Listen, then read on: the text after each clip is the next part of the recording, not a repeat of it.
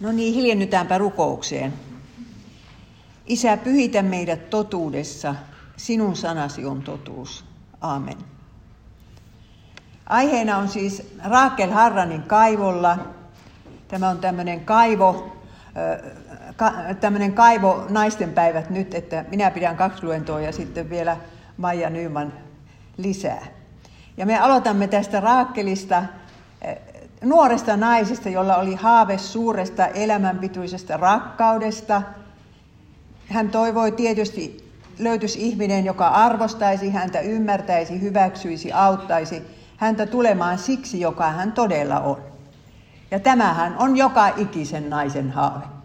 Että kyllä minä luulen, että tosi vähän on niitä, niitä naisia, elivät naiset sitten ihan miten tahansa, niin jolla ei kuitenkin sydämessänsä olisi tämmöistä haavetta, että tämmöinen ihminen joskus löytyy.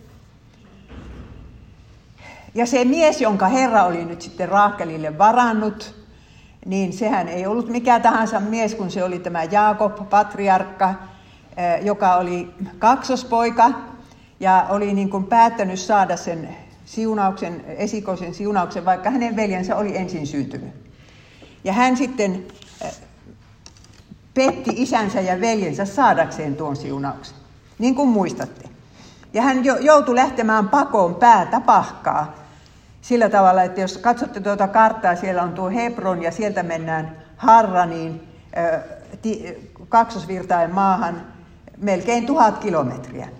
Ja sieltähän se äiti Rebekka oli tullut 60 vuotta aikaisemmin ja nyt sitten Jaakob sy- sydän pamppaille, joutuu lähtemään, koska veli uhkaa hänet tappaa. Nyt on pakko lähteä. Ja miettii, että asuuko ne sukulaiset 60 vuoden päästä vielä siellä Harranissa. Ja jos eivät asu, niin mihin minä raukka joudun? Ja ehkäpä oma tuntokin vähän koputtelee, että, että minä Herran nimen vielä vannoin sille isälle, että minä olen Esau. Siis väärä vala ja, ja valehtelu ja kaikki mahdollinen Petta ja Jaakob. Tämmöinen mies oli siis varattuna Raakelille. No sitten äh, tullaan sinne kaivolle. Kaivohan oli kaupungin ulkopuolella. Ja Jaakob sinne saapuu varmaan äh, väsyneenä ja nälkäisenä ja janosena. Hänelle ei annettu edes yhtä kamelia, vaikka hän oli rikkaan perheen poika. Hän joutui kävelemään sauva kädessä sen koko matkan. Ja sitten kertoo Raamattu, 1 Mooses 29 alusta. Sitten Jaakob lähti matkaan kohti idän kansojen maita.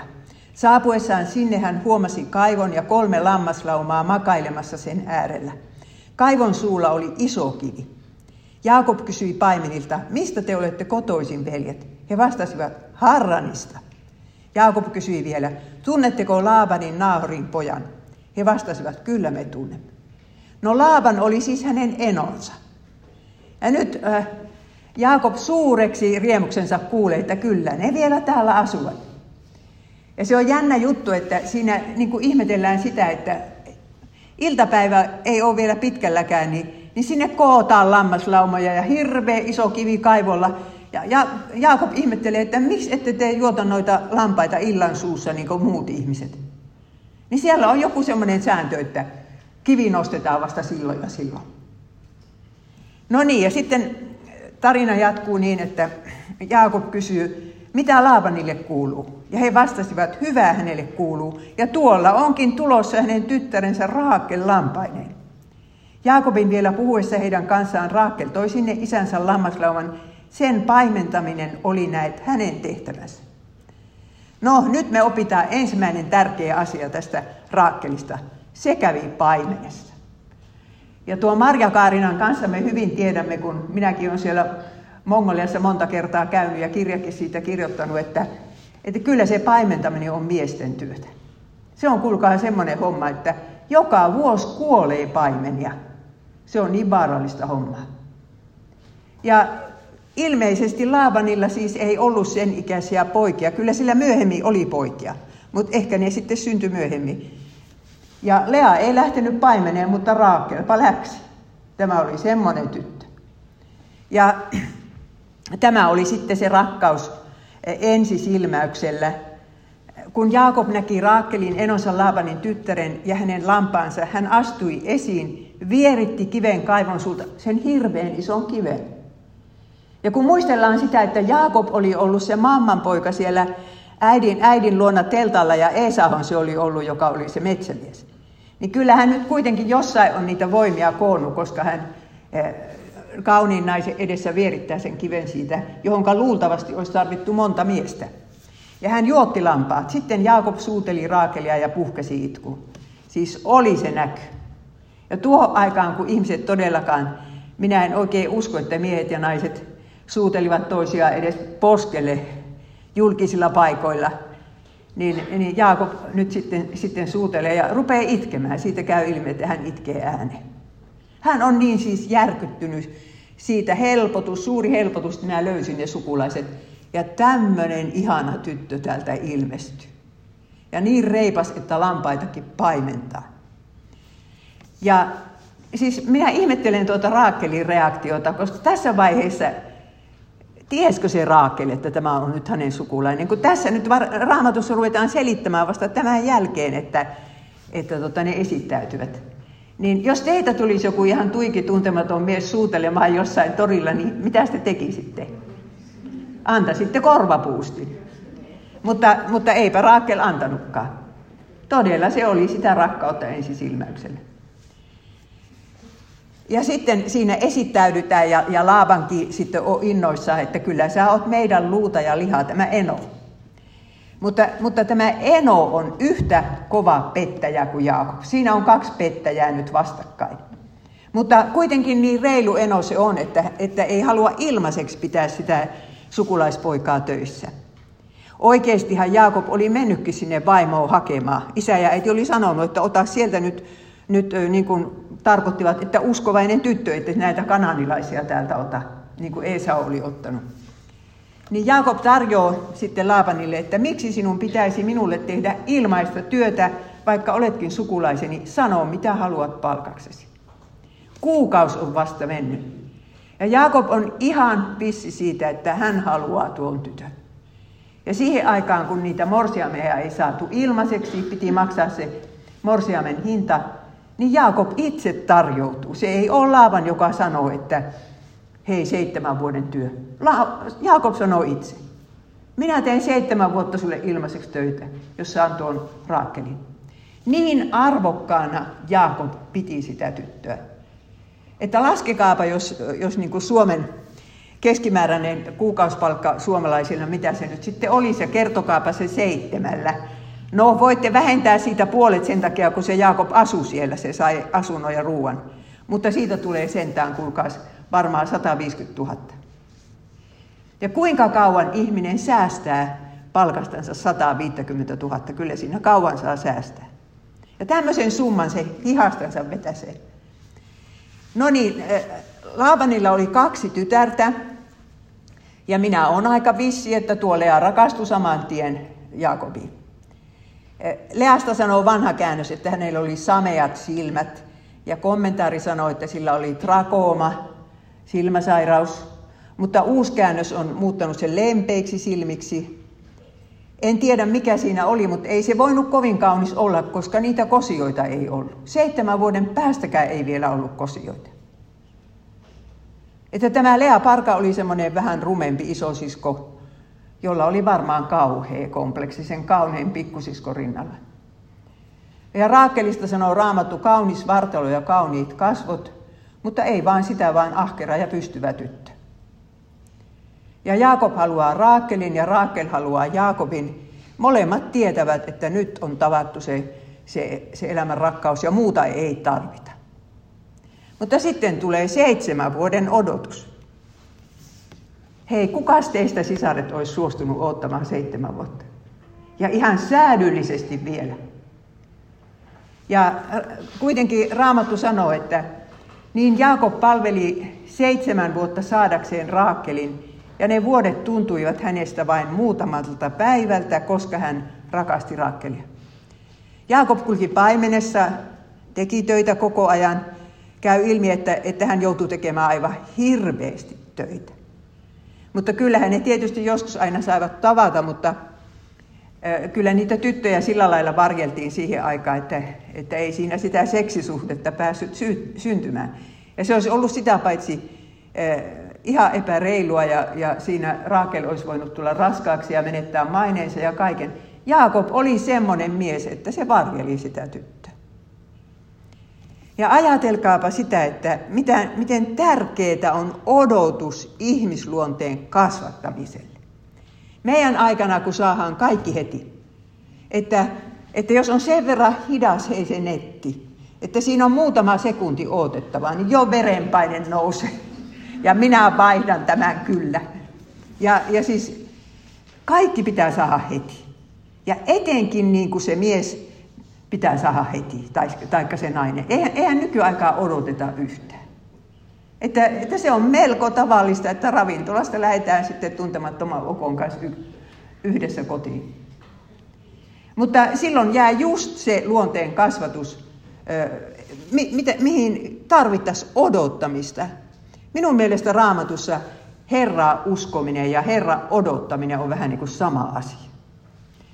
Siinä sitten kun mies ja nainen seurustelee tällä säädyllisesti ja odottavat niitä häitä, niin siinä tutustutaan sanan tasolla, keskustellaan vaikka mistä aiheesta ja opetellaan luottamaan toisiinsa. Kun nähdään, että se, se hillitsee itsensä tässä tilanteessa, kun tietää, että Jumalan tahto on, että ei seksisuhdetta aloiteta, niin kyllä se hillitsee itsensä silloinkin, kun tulee naimisissa ollessa se kiusaus. Mutta jos annetaan heti periksi, niin sitten se toinen epäilee, että kyllä se antaa jollekulle toisellekin noin äkkiä periksi. Tämä oli tärkeitä aikaa. Minä olen kirjoittanut sen kirjan Nainen ja hänen miehensä, josta on kolme painosta myyty loppuun, mutta jota varmaankin saa Luther-divarista ihan helposti. Lutherdivari at gmail.com. No niin, niin, siinä lukee tällä tavalla. Viisi, vielä viisi vuotta sanoivat Jaakob ja Raakel toisilleen. Kahden vuoden kuluttua. Vielä neljä. Enää kolme vuotta. Enää kaksi. Ensi vuonna se tapahtui. Sitten alettiinkin jo laskea kuukausia. Lopulta viikkoja ja päiviä. Voiko se olla totta? Olemmeko me ihan totta ensi kuussa tähän aikaan mies ja vaimo? Näin sitä laskettiin ja moni muukin on laskenut. Mutta minä ihmettelen tuota raamatun sanaa, että sanotaan, että että se tuntui lyhyeltä se seitsemän vuotta, koska rakastivat niin paljon toisiaan. Minä luulisin, että se on just toisinpäin, tuntuu pitkältä. Miten se voi lyhyeltä tuntua? Mutta kyllähän se niin on, että nämä odotuksen ajat saattavat jäljestäpäin tuntua siltä elämän onnellisimmalta ajalta. No sitten tulee häät ja se hirvittävä petos. Tämä on, tämä on raamatun suurin petos, jos jätetään Juudas huomioon ottamatta. Tällä tavalla on odotettu häitä. Ja sitten siihen junaillaan sänkyyn toinen nainen. Voitteko kuvitella? Sitten Jaakob sanoi Laapanille, anna minulle vaimoni. Palvelusaikani on kulunut umpeen ja tahdon saada hänet. Laaban kutsui silloin koolle paikkakunnan kaikki asukkaat ja järjesti hääpidot. Mutta illan tultua Laaban haki tyttärensä Lea ja vei hänet Jaakobin luo. Ja Jaakob yhtyi häneen. Kuinka se Laaban voi tehdä tuommoisen tempun? Ja missä oli Raakel? Minä olen ihan varma, että Raakel oli viety jonnekin pitkän matkan päähän jonnekin aittaa ja, ja siellä joku vartioi sitä, että sen itku ei kuulunut mihinkään. Siis Raakel tiesi, että, että nyt hänen elämänsä tipahti, romahti hänen niskaansa. Hän on ottanut sitä Jaakobia ja nyt se annettiin hänen isolle siskollensa. Ja Lea parka sitten luulee raukkapäiväinen, että kun hän antautuu sille Jaakobille, niin kyllä se rakastuu häneen. Ja sitten minkä näköinen Jaakob oli seuraavana aamuna, kun se huomasi, että tämä onkin Lea. Minä luulen, että se naisparka ei unohtanut sitä ilmettä ikinä. Ja se tajus, tajus että, että tuo mies ei kerta kaikkiaan se ei rakasta minua. Ja tämä temppu ei nostanut minun pisteitä hänen silmissänsä. No, tämä on sitten jäi 25. Kun aamu koitti, Jaakob huomasi, että olikin saanut Lea. Hän sanoi Laapanille, mitä oletkaan minulle tehnyt? Minähän palvelin sinua saadakseni Raakkelin. Miksi sinä petit minua? Mutta Laaban vastasi, ei ole meillä päin tapana antaa nuorempaa tytärtä ennen vanhempaa. Miksi ei se sanonut tätä hei seitsemän vuotta sitten? Mutta tämä oli ihan samanlainen petos kuin miten Jaakob oli pettänyt oman veljensä, eikö oman isänsä. Hän teeskenteli olevansa oma veljensä, niin kuin Lea teeskenteli olevansa oma siskonsa. Molemmat halusivat jotakin tärkeitä mielestänsä, että niin tärkeitä oli, että pettää piti. Mutta rakkaat sisaret, petoksella on lyhyet jäljet. Kyllä se niin on. Jos mekin ollaan joskus jotakuta petetty, niin ei sitä meinaa unohtaa sitten mitenkään. No niin, mitenkäs tämä sitten jatkuu? No Laapan sitten lepyttelee tuota Jaakobia ja sanoo, että vietän nyt hääviikko loppuun tämän vanhemman kanssa, saat sitten palkaksi nuoremmankin, kunhan pysyt minun palveluksessani toiset seitsemän vuotta. Taas 150 000, hei, siis tämmöinen kamala, kamala määrä työtä. Ja Jaakob ei sitä halunnut. Ja nyt hänen niskansa paiskata orjan työ ja nyt hänellä on kaksi vaimoa. Ja, ja sen nyt älyää kuka tahansa, että siitä ei tule sitä onnellista kotia, mitä Raakel ja, ja Jaakob oli pyöritelleet mielessänsä seitsemän vuotta.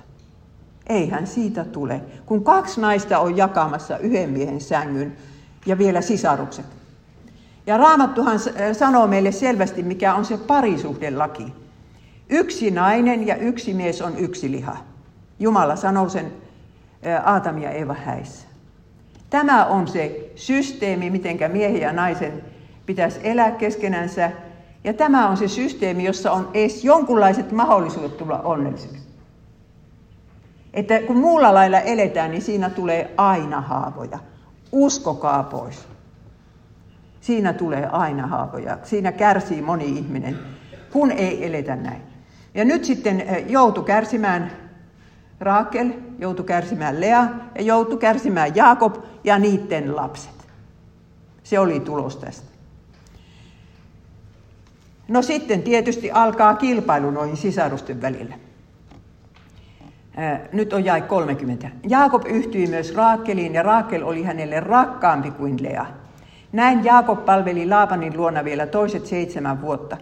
Kun Herra huomasi, että Jaakob syrji Leaa, hän antoi Lean tulla raskaaksi, mutta Raakel pysyi lapsettomana. No niin, nyt siinä on sitten kaksi sisarusta, jolla on molemmilla aihetta kadehtia toisiansa. Lea kadehtii sitä, sitä että Jaakob rakastaa Raakelia. Aatelkaa sitä Lea parkaa, kun se todella rakastaa sitä Jaakobia. Ja tajuaa, että ei se oikeasti minusta välitä. Ja Raakel sitten ei saa niitä lapsia, joka oli siihen aikaan se naisen elämän tarkoitus. Saada poikia ja sillä tavalla lisätä tätä Jumalan kansaa. Ja kyllä se on vieläkin elämän tarkoitus, että sellaiset ihmiset niin kuin minä, jotka ei ole naimisissa, niin meidän pitää rukoilla itsellemme niitä hengellisiä lapsia, jotka tekevät elämän kyllä todella elämisen arvoiseksi. Eh, no niin, Raakelilla ei ollut sitten niitä lapsia ja, ja arvaatte, että miten kurjaa se oli, että minun laskujen mukaan siinä meni 7-10 vuotta, ettei ne saa, Raakel ei saanut lapsia.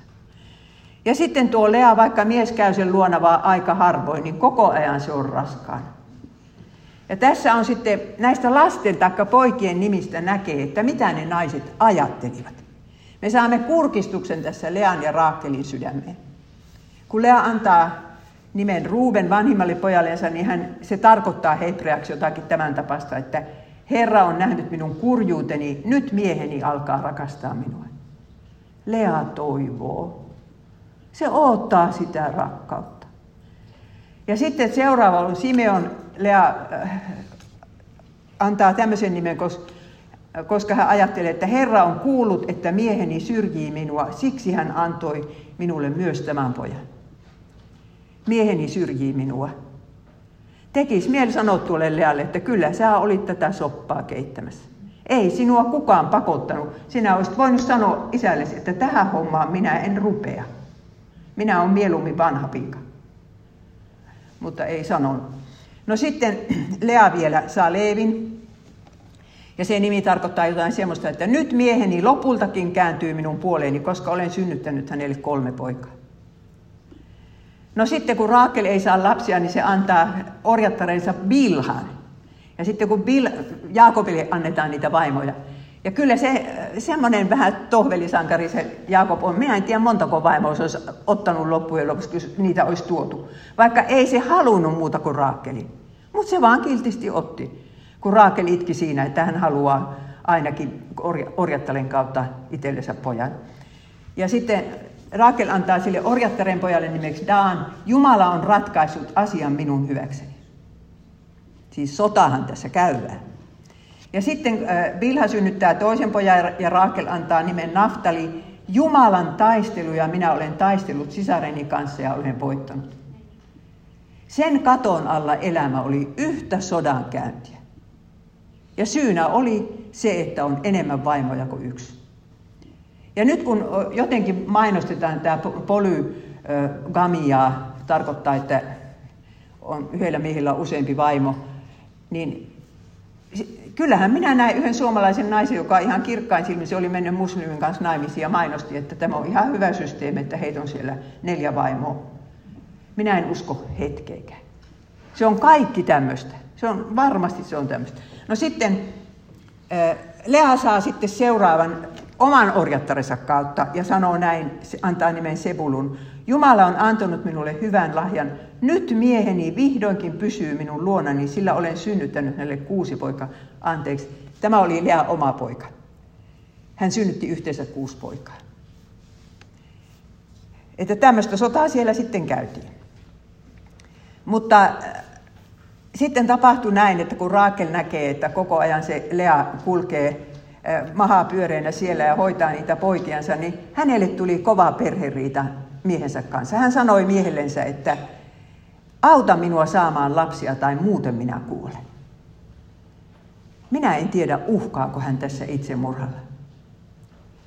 Mutta siinä Jaakob suuttuu ja sanoo, että onko minä joku Jumala, joka pystyn lapsia tekemään tähän maailmaan.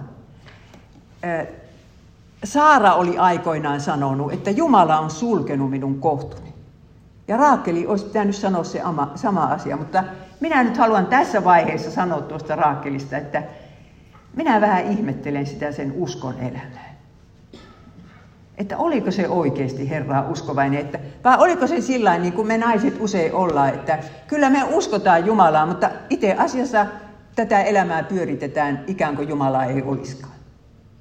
Ja koko ajan huoli sydämessä ja se sota ja se taistelu ja, ja hermostuminen. No, no sitten kerran tapahtui näin, että Lean poika Ruuben oli ollut jossain siellä pellolla ja se toi sieltä lemmenmarjoja joista katsottiin, että ne vaikuttaa hedelmällisyyteen. No Lea ei tarvinnut niitä lemmenmarjoja ja, ja Raakel osti ne mieheltänsä. Tällä, sa, sanoi tällä tavalla, Jaakob saa olla ensi, ei kun Jaakob saa ensi yönä maata sinun kanssasi, kunhan minä saan poikasi lemmenmarjat. Että Raakel ajatteli, että hän tulee raskaaksi niillä lemmenmarjoilla. No voihan se olla, että niissä, ne oli jotain tämmöistä ihan fiksuakin kansanparannusta, en tiedä, mutta joka tapauksessa Raakel ei uskonut, että Jumala ratkaisee tämän asian. Ja sitä paitsi hän määräili, että kenenkä luo Jaakob saa mennä. Että kyllähän oli vähän tämmöinen päälle pääskärikin. Kaunis tyttö oli ollut ja, ja tuota, että kyllä se tosi kauneiden naisten pitäisi varoa just sitä, että, että tuota, siinä, on, siinä tulee sitä vähän tämmöisiä sivujuttujakin mukana. No niin, nyt mietitään tätä Lea Parkaa. Aatelkaa, että Lea jakso rakastaa sitä miestään, vaikka hän ei saanut siltä vasta rakkautta. Ja mitä hän sillä voitti? Jokainen suomalainen nainen sanoisi niin, että sen olisi pitänyt lähteä siitä vetämään. Voi naisparka, kun jäi siihen. No siihen aikaan ei voinut lähteä vetämään. Siinä oli pakko olla. Mutta mitä Lea olisi voittanut, jos hän olisi vihannut lastensa isää? Hän olisi ollut katkera akka. Kyllä se oli paljon parempi vaihtoehto, että Lea silti rakasti. Kaikki se kestää, kaikki se uskoo, kaikki se toivoo, kaikki se kärsii. Että tässä on meidän aikamme naisille semmoinen opetus, että joskus on vain siedettävä sietämätöntä tilannetta. ja odotettava. Tiedättekö, ihan totta. Se voi olla parempi vaihtoehto kuin se, että minä isken hanskat naulaan ja lähden sanon, että tuo mies on ihan mahdoton. Ja nämä, tämä tilanne on ihan mahdoton. Odottaminen kannattaa tässäkin tilanteessa, koska se vaihtoehto voi olla vielä pahempi. Ja nyt kun sanot, sanotaan, että yksi ynnä yksi on yksi, sillä tavalla pitäisi ää, nämä mies-naisasiat hoitaa, niin kyllä minä nyt kysyn itseltäni että, ja muilta, että kuinka moni meidän aikamme nainen pystyy elämään tai on elänyt sen elämän, että yksi ynnä yksi on yksi.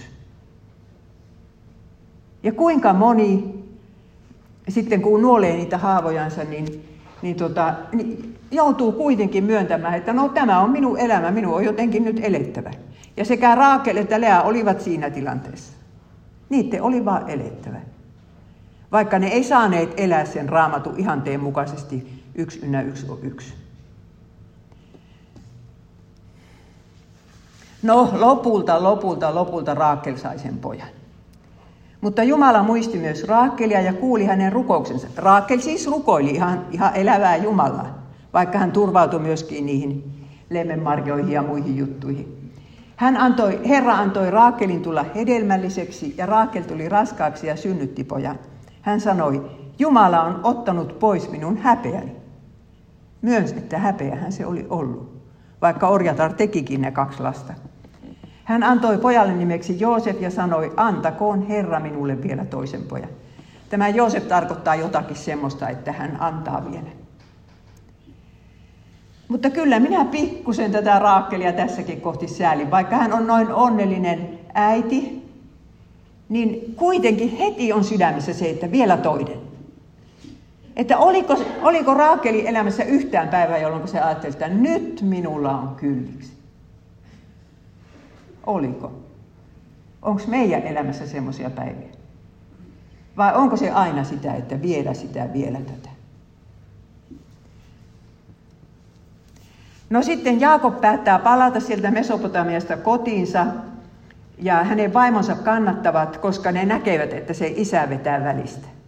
Se isä muuttelee Jaakobin palkkaa ja kaikella tavalla yrittää pettää. Ja, ja, mutta kun Jaakob on tämmöinen pikkusen pelkuri kuitenkin, niin hän lähtee pakoon silloin, kun appi on jossain keritsemässä lampaita, se ei ole ollenkaan kotona. Ja, ja tuota, Jaakobilla on siinä vaiheessa suuri karjalauma ja paljon palvelijoita. Siitä oli tullut rikas mies. Ja naiset istuu kamelin selässä ja lapset ja sitten sitä taivalletaan ja lähdetään sinne Kananin maahan päin. Mutta kuvitelkaa, sitten sanoo Raamattu, että Raakel varasti isänsä kotijumalan.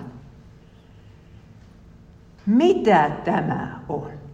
Mihinkä se tarvitsi niitä kotijumalia?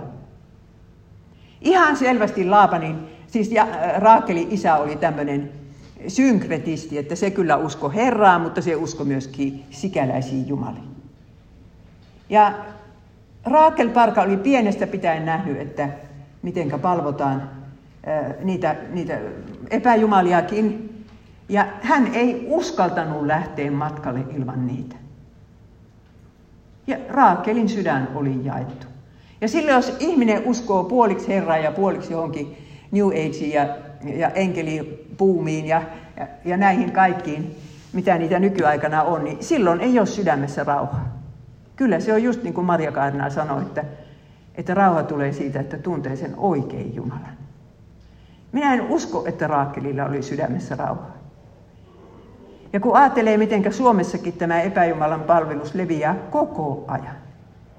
Nyt voi ostaa kristalleja jostain kaupasta ja ruveta niitä, niihin puoliksi uskomaan ja niitä pyörittelemään ja, ja, ja kaikki muu tämä New Age-homma. No niin, että sitten paetaan ja sitten käy sillä tavalla, että Laaban ajaa takaa sitä seuruetta. Onneksi Herra varoitti sitä edellisenä yönä unessa, että älä tee niille mitään pahaa. Muuten olisi saattanut tehdäkin. Mutta nyt hän sitten menee ja kuitenkin lyö nyrkkiä pöytään, että kuka vei ne minun jumalat. Ja Jaakob on ihan raivon. Vai tulet sinä minua vielä varkaaksi nimittämään? Ja nyt tutkitaan joka teltta. Ja kun Raakel näki, miten asiat kääntyy, niin, niin sillä oli ne jumalat satulla säkissä ja se istui siinä kamelin selässä eikä suostunut lähtemään sitä mihinkään ja sanoi, että mulla on tilanne niin kuin naisilla tavallisesti tarkoitti kuukautisia. Jotenka isä ei löytänyt niitä, niitä epäjumalia. Raakel sai viedä ne jumalansa Kanaanin maahan. Ja Jaakob ei tiennyt siitä mitään. Mutta Jaakobhan sanoi, että kuolema sille, joka, jonka hallusta sinä löydät Jumalasi.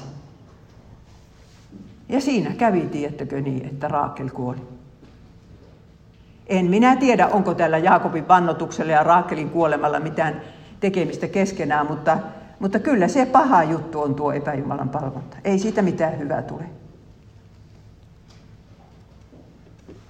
Mutta onneksi sitten siellä Kanaanin maassa, niin no ne oli ollut siellä jo kuukausikaupalla ja siellä oli tapahtunut yhtä ja toista, mutta sitten yhtenä päivänä Jumala sanoo Jaakobille, lähde Beetteliin, asetu sinne asumaan ja rakenna sinne alttari Jumalalle, joka ilmestyi sinulle, kun pakenit veljäsi Eesalta. Niin Jaakob sanoi perheelleen ja muulle väilleen, hylätkää vieraat jumalat, joita teillä on, puhdistautukaa ja vaihtakaa vaatteenne, niin lähdemme Beetteliin. Minä rakennan sinne alttarin Jumalalle, joka kuuli minua ahdinkoni hetkellä ja oli matkallani minun kanssani. Kiitos Herralle, että tässä tulee tämä uskon puhdistus. Ja kun tässä sitten, sitten sanotaan seuraavaksi, että ne hautasivat kaikki epäjumalat ison tammen alle siikkeni. Niin kyllä minä nyt siitä luen sen, että sinne ne meni ne Raakelinkin epäjumalat. Joten siinä vaiheessa Raakel tajus, että ei noihin voi luottaa. Ja varmaan katuukin sitä, että hän on ikänsä kaiken tuommoisiin puujumaliin luottanut. Ja sitten tulee Raakelin viimeinen Jumalan palvelus. Kun Jaakob rakensi sinne Peettelin se alttarin, niin tietysti siinä sitten uhrattiin uhri, ja se oli syntiuhri.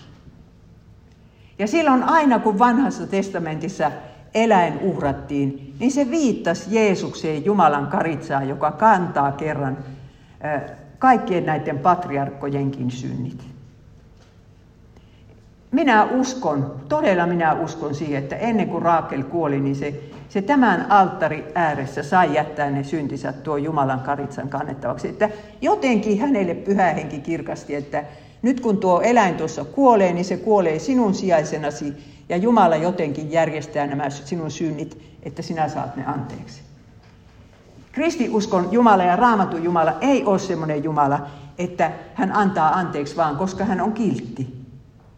Kun jonkun pitää kärsiä se rangaistus. Ja nyt sitten tämä karitsa kärsi sen rangaistuksen, tarkoittaa Jeesusta. Sitten tulee toinen synnytys Raakel Paralle. Nyt on luku 35 ja 16.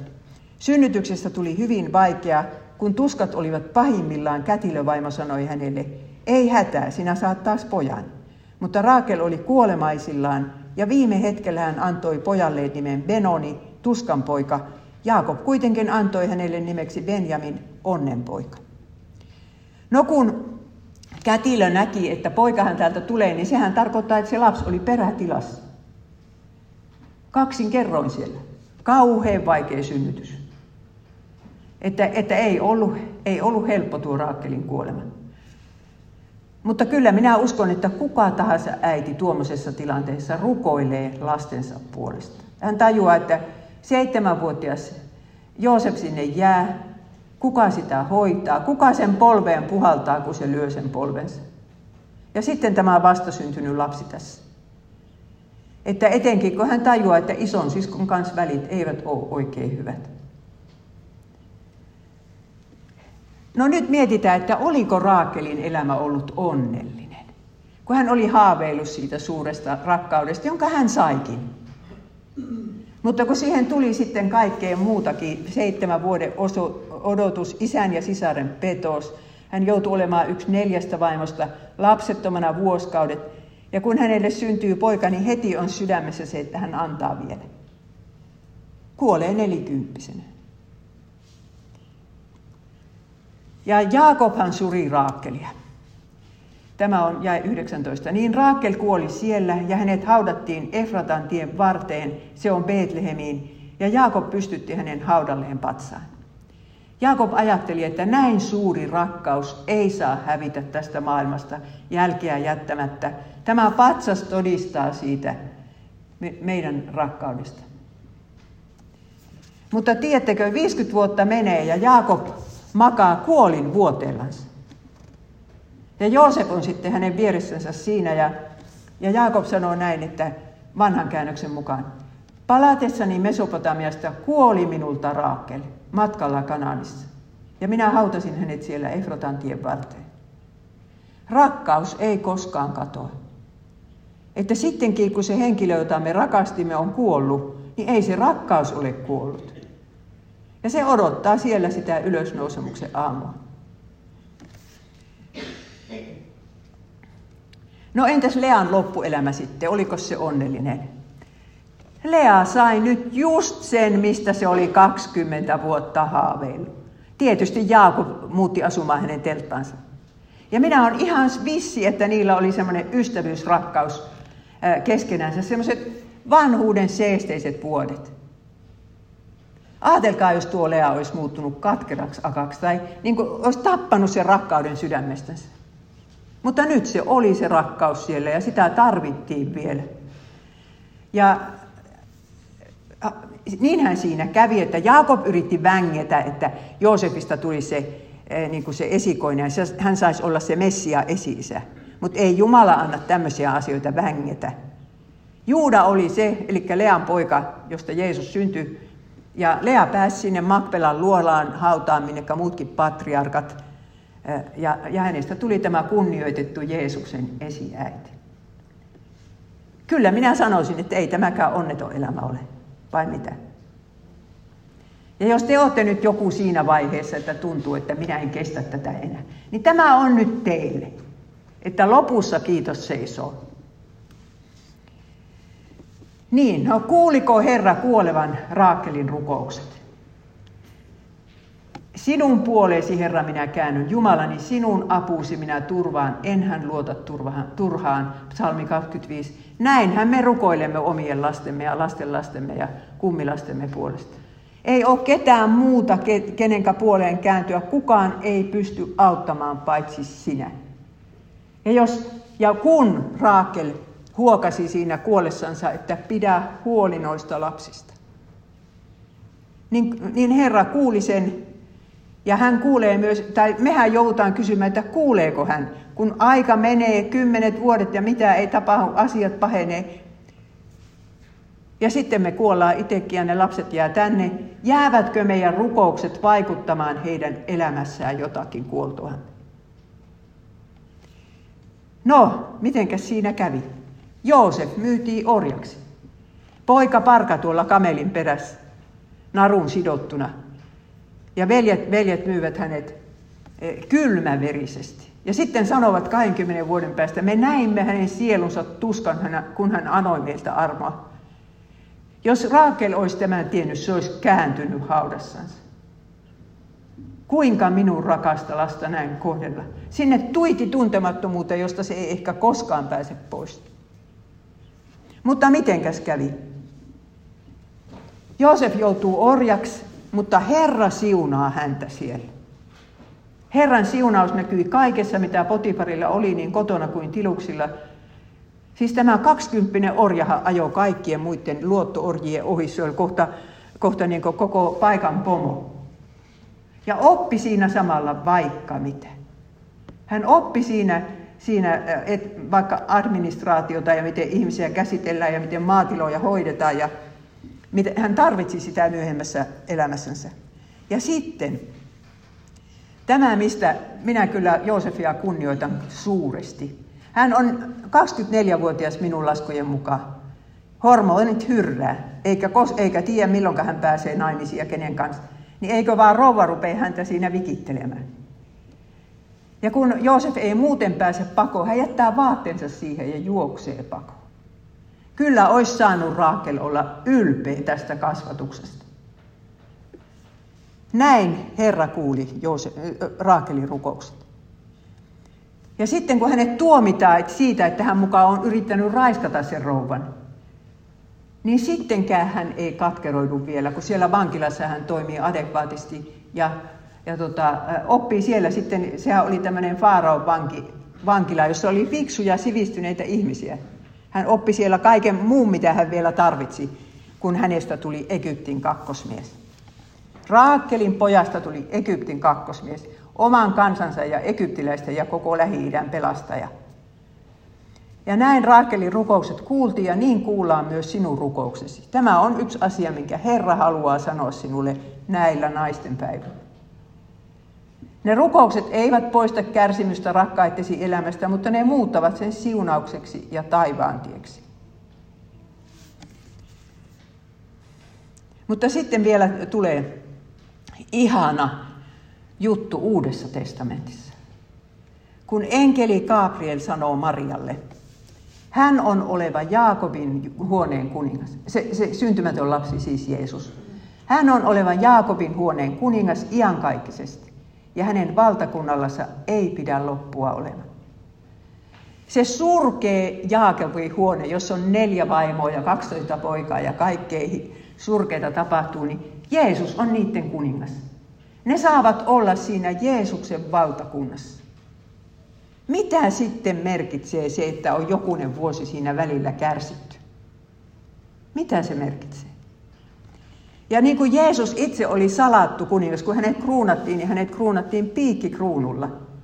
Niin samalla tavalla hänen valtakuntansa nyt on salattu ja hänen siunauksensa on salattu. Mutta, mutta se on silti todellinen.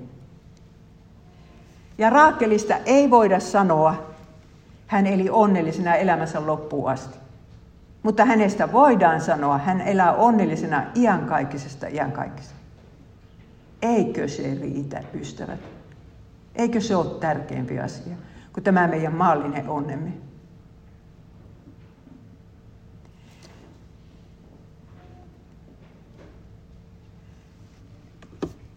Kun Jeesus sanoo viimeisen tuomion vertauksessa, että tulkaa minun isäni siunatut ja omistakaa se valtakunta, joka on ollut perustettuna maailman perustamisesta lähtien. Niin hän tarkoittaa sitä Jumalan valtakuntaa, johon se Jaakobin perhe pääsi, ja toivon mukaan meidänkin perheemme pääsee. Hiljennymme rukoukseen. Kiitämme Herra sinua siitä, että sinä olet johdattanut meidät Jumalan sanan kuuloon. Sinä haluat puhua meille näillä naisten päivillä meidän elämästämme ja lastemme ja perheemme ja miehemme elämästä. Pyydämme sitä armoa, minkä annoit Jaakobin perheelle, että sinä olit sen perheen ja sen huoneen Herra ja kuningas. Ole sinä meidänkin sukumme kuningas. Ja vaikka kuinka pitäisi kärsiä näiden meidän rakkaittemme, niin kunhan ne viimein, viimein pääsevät sinne uuteen taivaaseen ja uuteen maahan. Sitä me nyt pyydämme. Ja samalla pyydämme sitä, että nämä mullistukset täällä maailmassa, sota ja, ja, ja energiapula ja nälkä ja kaikki tämä aborttilakikin, mikä nyt muutettiin, niin pyydämme, että sinä, sinä johdatat hyvällä kädelläsi maailman historiaa loppuun asti. Kiitos, että sinulla on suunnitelma Kiitos, että sinä olet vanhuskas ja oikeudenmukainen. Sinä rankaiset pahan. Ja sinä olet jo rangaissut sen pahan, mitä mekin olemme tehneet Jeesuksessa Kristuksessa. Pyydämme nyt sitä, että me, me saisimme pysyä Jeesuksessa koko loppuikämme ja tulipa tässä nyt eteen mitä tahansa.